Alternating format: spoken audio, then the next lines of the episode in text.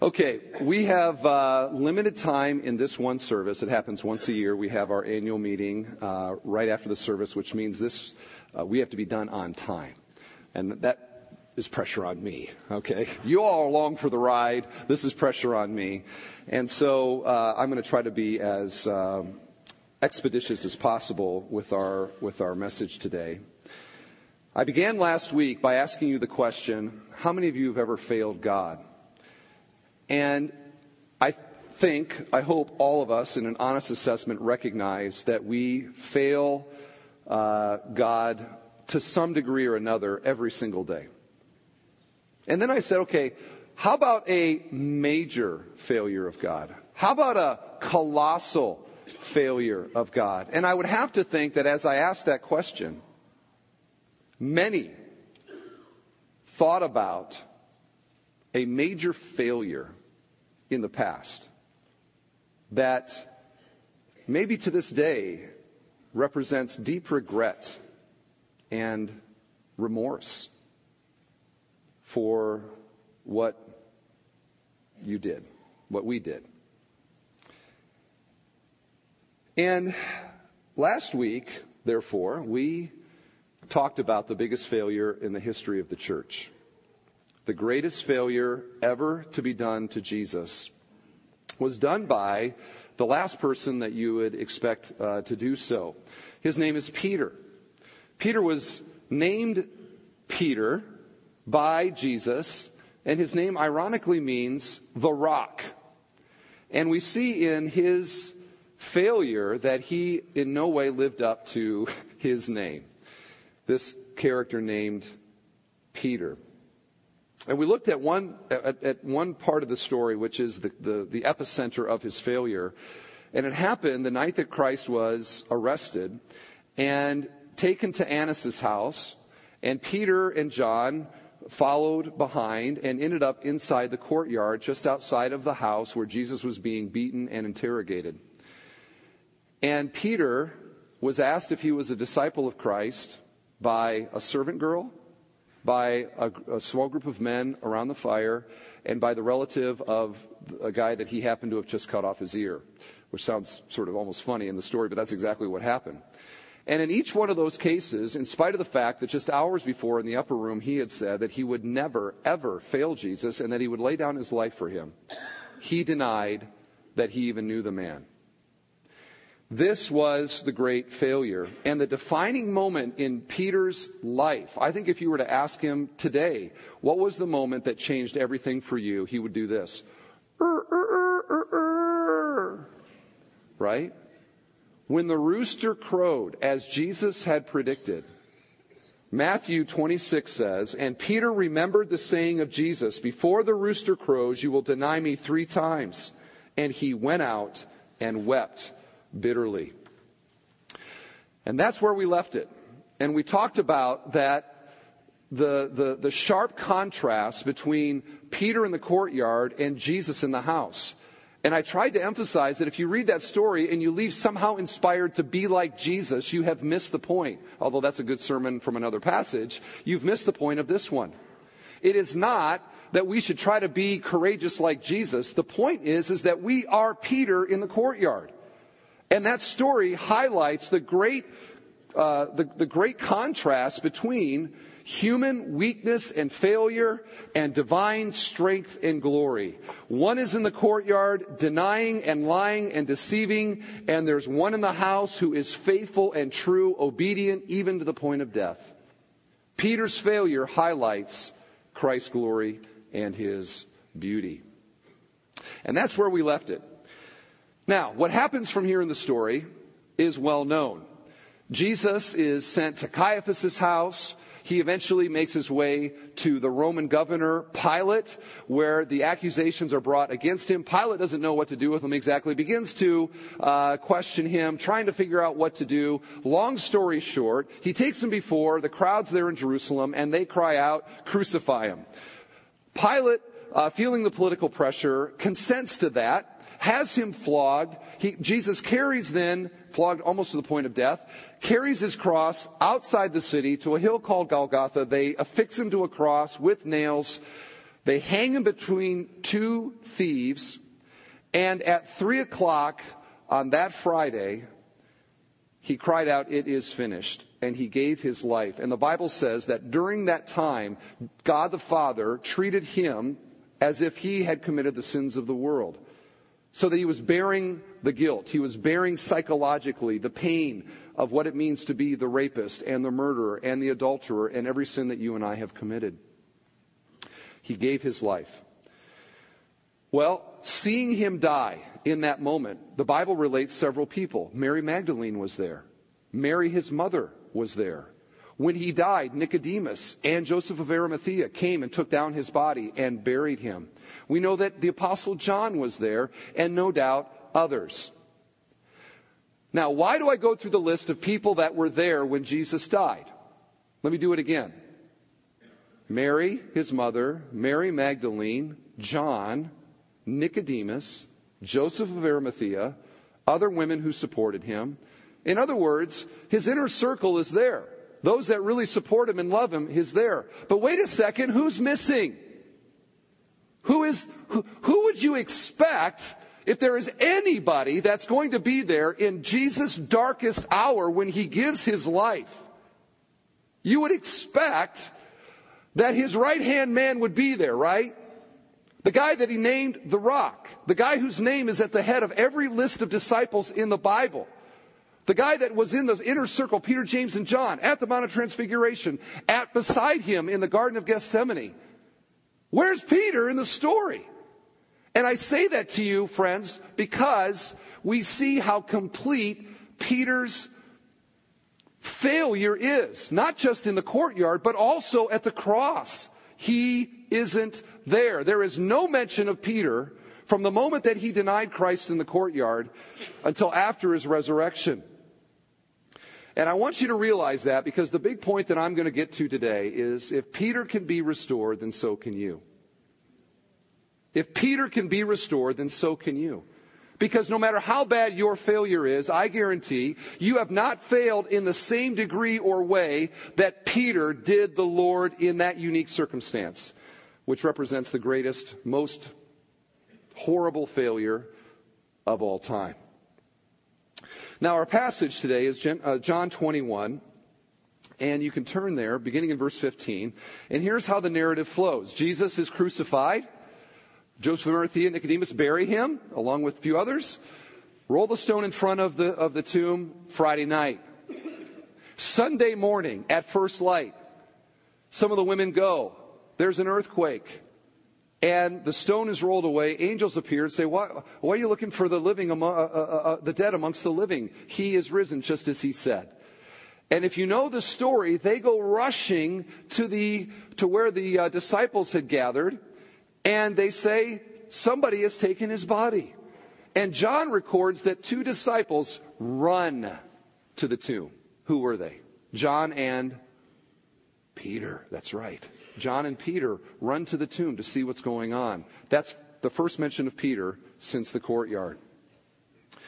So, Jesus has been resurrected. He appears to them in the upper room. He, and this begins a series of, of physical appearances of the resurrected Christ to the disciples and others. 1 Corinthians 15 says uh, 500 at least. So we pick up the story now. The, the disciples have been out fishing. What, every, what, every, what, what all men do when, when, when they got some free time is they went fishing. There was no humor in that, was there? Apparently, we don't have any fishermen here because, oh, that's right, I'm one of them. Anyway, uh, they are out fishing, and Jesus appears to them on the shoreline, and you, maybe you know the story. He says, Hey, why don't you fish off the other side of the boat? They haven't caught nothing. And uh, and they do, and the fish just are leaping into the net, and they realize this is a miracle, and they say, It's Jesus. And Peter uh, throws off his, his, his outer garments and jumps in and swims to shore. And the other disciples come, gather the fish in with the nets on the shore. They get there, and Jesus has a prepared breakfast for them. Verse 15. When they had finished breakfast, Jesus said to Simon Peter, Simon, son of John, do you love me more than these? All right, now let's understand the setting here. The disciples are sitting in a circle. Hmm. When was the last time Peter saw this? Students? Last Supper in the upper room. That's right. Ironically, it says it was a charcoal fire. We've heard of a charcoal fire recently in the story. Where was there a charcoal fire? In the courtyard where they were warming themselves. John says it was a charcoal fire. I wonder if Peter's sitting there and he's just having one of these deja vu moments. Here's Jesus. The disciples are sitting in a courtyard or in a, in a circle. Uh, how did it go in the upper room for Peter? Not good. Not good. Charcoal fire. When was the last time Peter saw a charcoal fire? In the courtyard. How'd it go for Peter in the courtyard? Not good. Not good. Perhaps a deja vu moment for him. And now Jesus, in front of the other disciples, says to Peter, Peter, do you love me more than these? Now, who are the these? This is important. Who are the these? And there is a little bit of debate, but I believe that the these here are the other disciples who are sitting there. You can see them, can't you?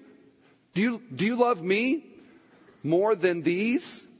In other words, is your love for me greater than the love that these men have for me? Now, what is Jesus doing here? And this is so critical to get this.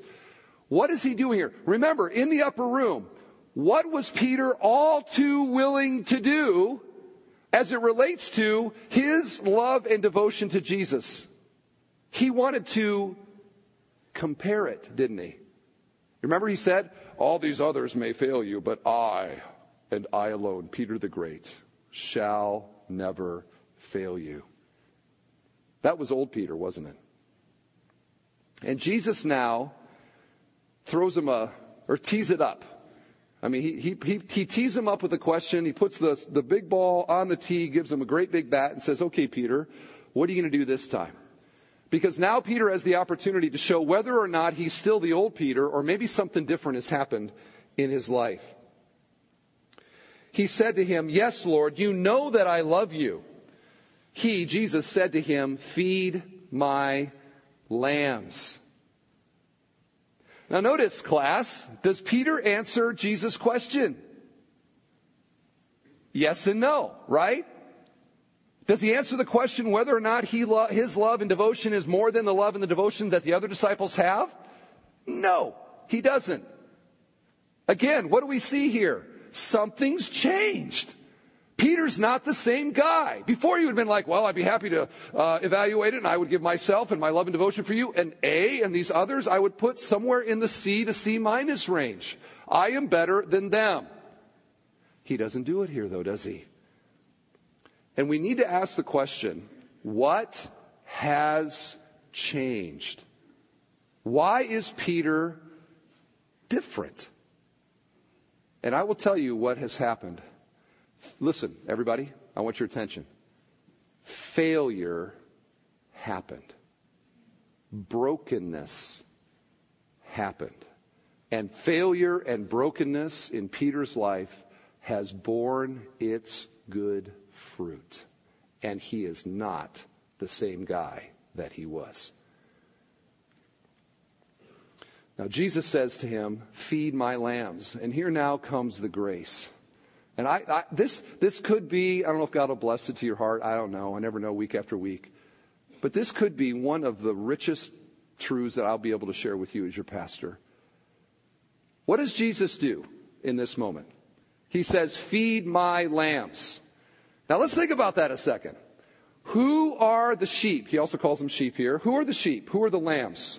What is he referring to? I had somebody after service last night. I didn't make this clear because they came to me and said, "Now, is he talking about like real sheep there, or what's he talking about? Will you, you know, take care of my flocks of sheep when I've gone to heaven?" No, like in John 10, my sheep hear my voice and I know them and they follow me. He is talking about his people, right? He's talking about, I would say, the church, Christians. And he says, Peter, from now on, your responsibility is to feed my sheep. Now, who is responsible for feeding of sheep? we call them what? Shepherds. And so what Jesus is doing implicitly here is he is saying, Peter, from now on, you are a shepherd again. You are a leader again. What Jesus is doing is he is reinstating the failed Peter back to his, his place of leadership within the disciples and ultimately within the church. And I just, you know,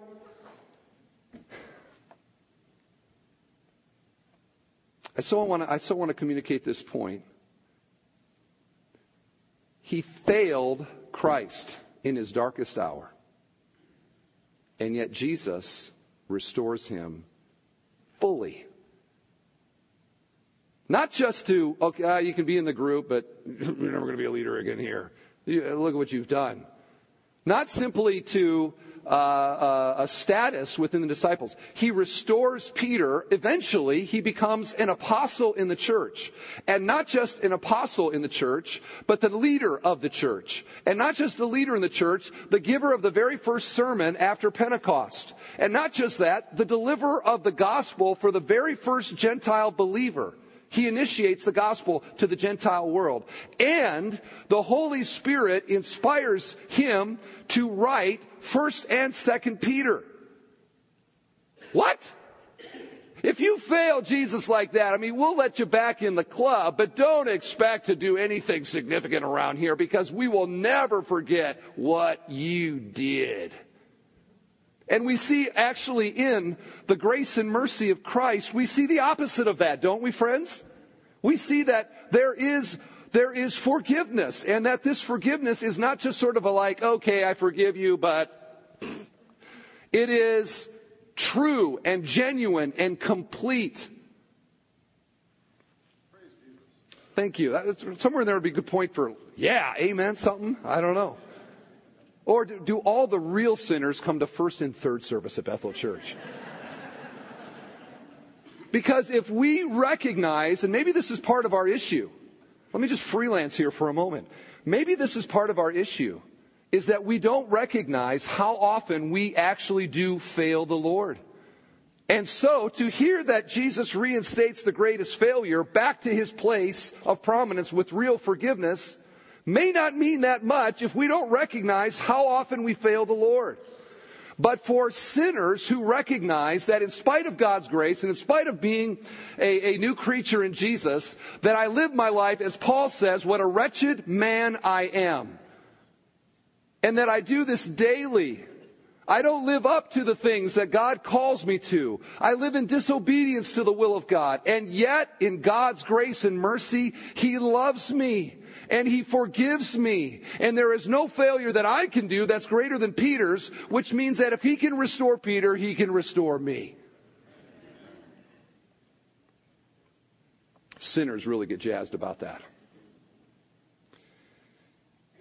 He said to him a second time, Simon, son of John, do you love me? He said to him, Yes, Lord, you know that I love you. He said to him, Tend my sheep. He said to him the third time, Simon, son of John, do you love me? Peter was grieved because he said to him the third time, Do you love me? And he said to him, Lord, you know everything. You know that I love you. Jesus said to him, Feed my sheep. Now, there's some debate about the Greek words in here and all that. I'm not going to get into it because I don't think it really matters, and most people don't. There's some different love words and all the rest. The main point here is the reason that Jesus repeats it three times. And let's go back in the story now. Jesus or Peter's in the courtyard. And the little girl comes up to him and says, Excuse me, I was wondering, are you one of the disciples? And what does Peter say? No, no, I am not. And then some men are sitting around the fire and they start to whisper and point at him. And, and Peter starts getting paranoid and they say, Wait a second, aren't you one of the disciples? You're Galilean. We can tell by your accent. And Peter goes, I'm not a disciple. No, I'm not. And then one guy comes up to him and says, You look like a guy that cut off the ear of my relative in the, in the, in the uh, garden. And he goes, No, no, no, I wasn't there. It's not me. How many times did Peter deny the Lord? Three. How many times does Jesus say, Do you love me? Three. How many times does Jesus say, feed my sheep, tend my sheep, feed my sheep. Three times. Now, why do you suppose that Jesus would have repeated that three times? Was it because he's hard of hearing? Peter, ever since the resurrection, I can't hear quite well. What did you say again? Did he repeat it because he needed to hear it? No. This wasn't done for Jesus. This was done for Peter.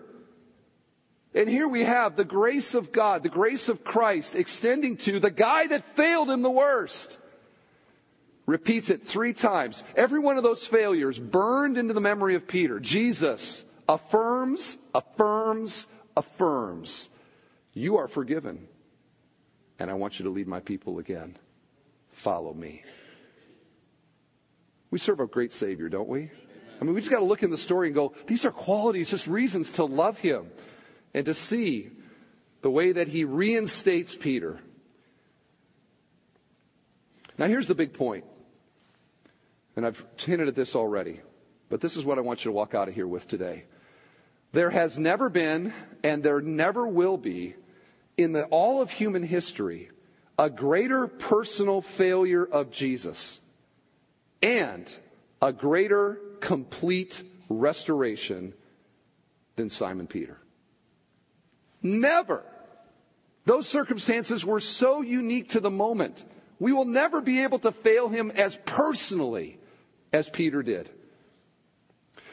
Now, the reason I want you to get this is that I know, because of my own failures, and, and I believe it to be true here today, that on the other side of some kind of failure and great maybe disappointment in self related to my walk with God, we feel and ask questions like this Can God really forgive me? I mean, really, I know it says He forgives and all the rest, but can God really do that? Or we ask, will it ever be the same again with God? I used to enjoy such joy with Him and such closeness and warmth, but will it ever be like that again? Or can my conscience ever truly be clean again? Can I ever look myself in the mirror and not feel shame and guilt and not have that thing come back to me and to think that God still holds it against me? Or in God's eyes, am I now forever a second class citizen? Do I wear some kind of a mark on me that says, you know what, forgiven, but not all forgiven? Am I, am I forever relegated to the B team? And I just think that Peter's story here has to be utterly hope giving to any single one of us here that in our honest assessment recognize that from the perspective of God, we do not measure up to his glory. We do not measure up to his moral standard and that we fail him over and over and over again.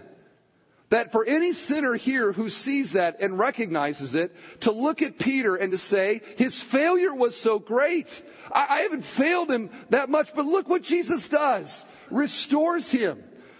This means that his forgiveness is real. His grace is real and that he does not hold his, our sins against us, but rather he washes us white as snow, separates them as far as the east is from the west that we have the opportunity in our sin to just follow again. And I wonder, does your, is that, is that, is that your understanding of God? Is that your understanding of Jesus? Is that your like theology? Because I'm just putting Peter out there in front of you and say, hey, look, you ain't done as bad as he did. And look at how Christ forgave him. This is our God, friends. He is a real and forgiving God. One uh, writer says the fact that Peter was clearly forgiven by Jesus and given new responsibilities amounting to apostleship, despite his total denial of his Lord, can give genuine hope to Christians today who feel that they have denied Jesus and that this is unforgivable. He calls only for our repentance and our love. God can't use me. I did this certain thing or I did this thing for a long time. God can't use me. He can't forgive me. It's so bad. Again, I want you to compare your failure to the failure of Peter. If he can restore Peter, he can restore you. Now, how did this happen with Peter, though? Because you could possibly mistakenly hear a message like, like if I stopped right now and you're like, hey man, that annual meeting's coming up, we got to get out of here. If I stopped right now, you might walk out the door going, this is the greatest thing I've ever heard. I can fail and then I can be forgiven. Because frankly, I sort of enjoy some of the failures. Let's go out and fail big time. I want you to notice something about Peter. And I want to show this to you in contrast with another disciple who failed the Lord, and his name was Judas.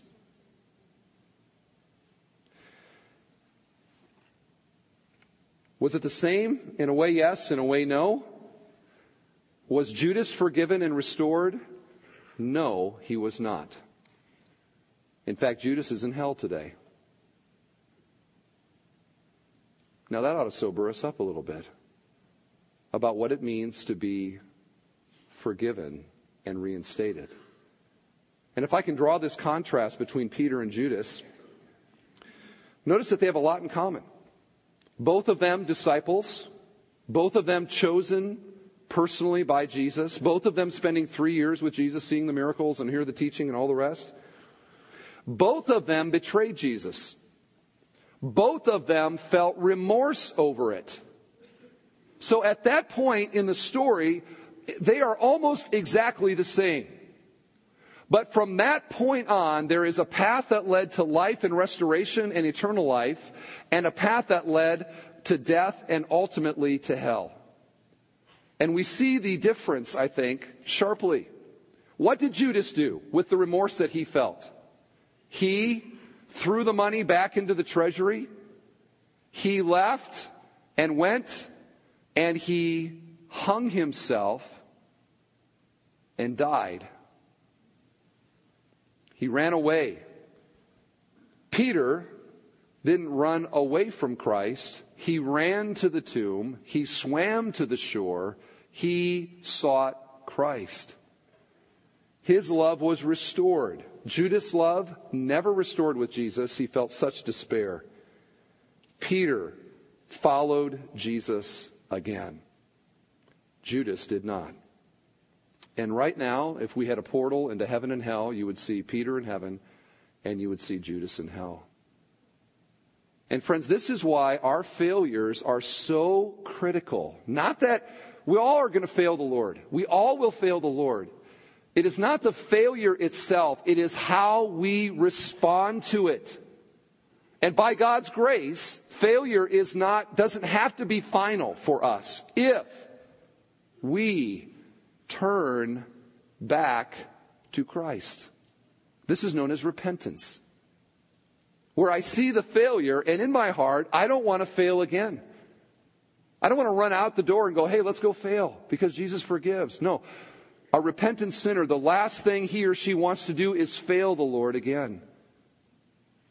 But Judas had none of that.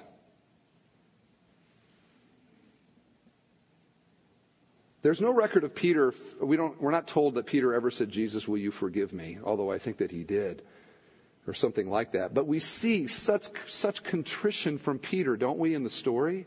Such a change of heart, such a changed man. So I think with our failures, we have the opportunity to either be Peter or to be Judas. One is a path of life, one is a path of death. And I want to know, I want to ask you today, which is true for you? We see this all the time.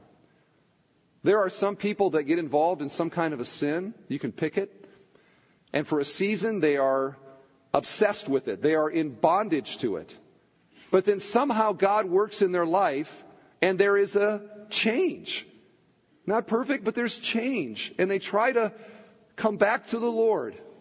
And then there are others who get involved in the same kind of thing and elders go and meet with them, and pastors counsel them, and we work and we work and we work. And they're on the path of Judas. They will not give up the right to self autonomy, and they continue on the path. Which is true for you? Or maybe I could ask the question which will be true for you in the failures of this week or the big failures in your future? These are what define us. And I would like for you to remember Peter so that you might be hopeful that God can and will forgive, but that we also may be repentful and to recognize that this is not an automatic thing, that we must repent and confess and turn from our sin to receive the grace of God that He freely offers to us.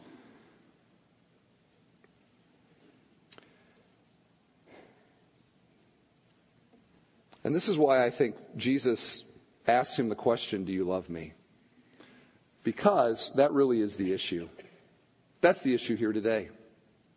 Do you love him? In fact, in some ways, Jesus speaks through the, the centuries and, and asks us today, Do you love me?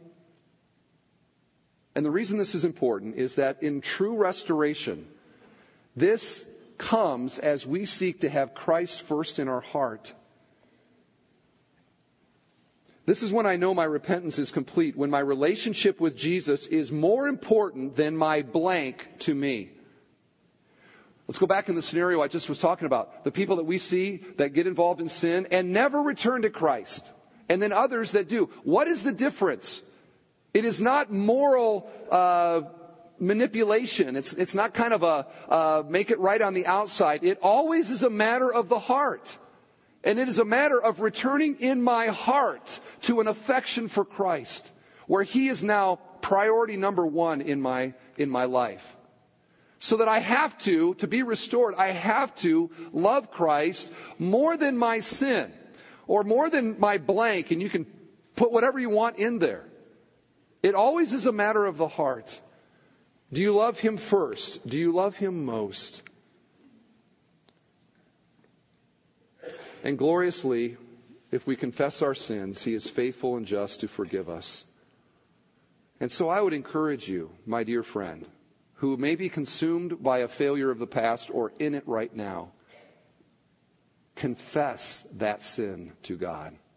Ask him to forgive you and purpose in your heart to restore Christ as the priority love of your life. This is how God's grace is extended to us. And in that extension, there is full restoration if we will turn back to the Lord. Did you get it? I don't know if I explained it very well. There's comfort but there's also challenge, isn't there? We're not talking about a cheap grace as Bonhoeffer talked about. We're talking about a grace extended through the work of Christ and by his love. All right, final comment on Peter, and then we're going to be done. Let's go ahead in the story. What happened after the shoreline breakfast? Well, Jesus ascends back to heaven. The Holy Spirit comes at Pentecost. Uh, the disciples are filled with the Holy Spirit. Who preaches the first sermon? Peter preaches the first sermon. 3,000 people convert, baptized. The church is formed. Who is key in the early days of the church? The guy that failed Jesus in the courtyard, Peter, with healings. Peter with Cornelius, the first Gentile convert. Peter with other important theological leadership decisions in the story. And then all of a sudden, Peter stops because Paul takes over in the story of Acts. But church history gives us little glimpses, and we have to kind of, you know, some of these are a little ambiguous, but there are little glimpses of what happened in the story of Peter. And this is what we are told is that Peter eventually makes his way to Rome. And he is under arrest under Emperor Nero. And Nero decides to execute Peter and his wife. And we have one fragment that says that when Peter was uh, martyred, they first crucified his wife in front of him, and he said to her, Remember the Lord. And then when it was his turn to be crucified, he begged not to be crucified uh, upright because he was not he wasn't worthy of dying the way that his Lord died. He said, Please execute me uh, upside down. And they consented, and he died by crucifixion upside down as an act of worship to the Lord. Now, I want you to think about that. Because again, we go back in the story, and what do we have? Peter the Great, Peter the Proud, I'm the man, I'll never fail you, look at me, I'm better than everybody else. And then we have the courtyard And from that moment on, he is changed. And he lives up to his name, does he not?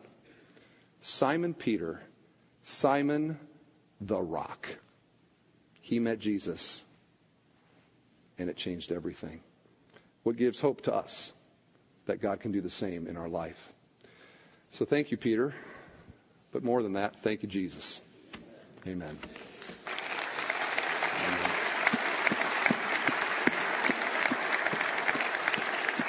All right. Would you stand with me, please, for prayer?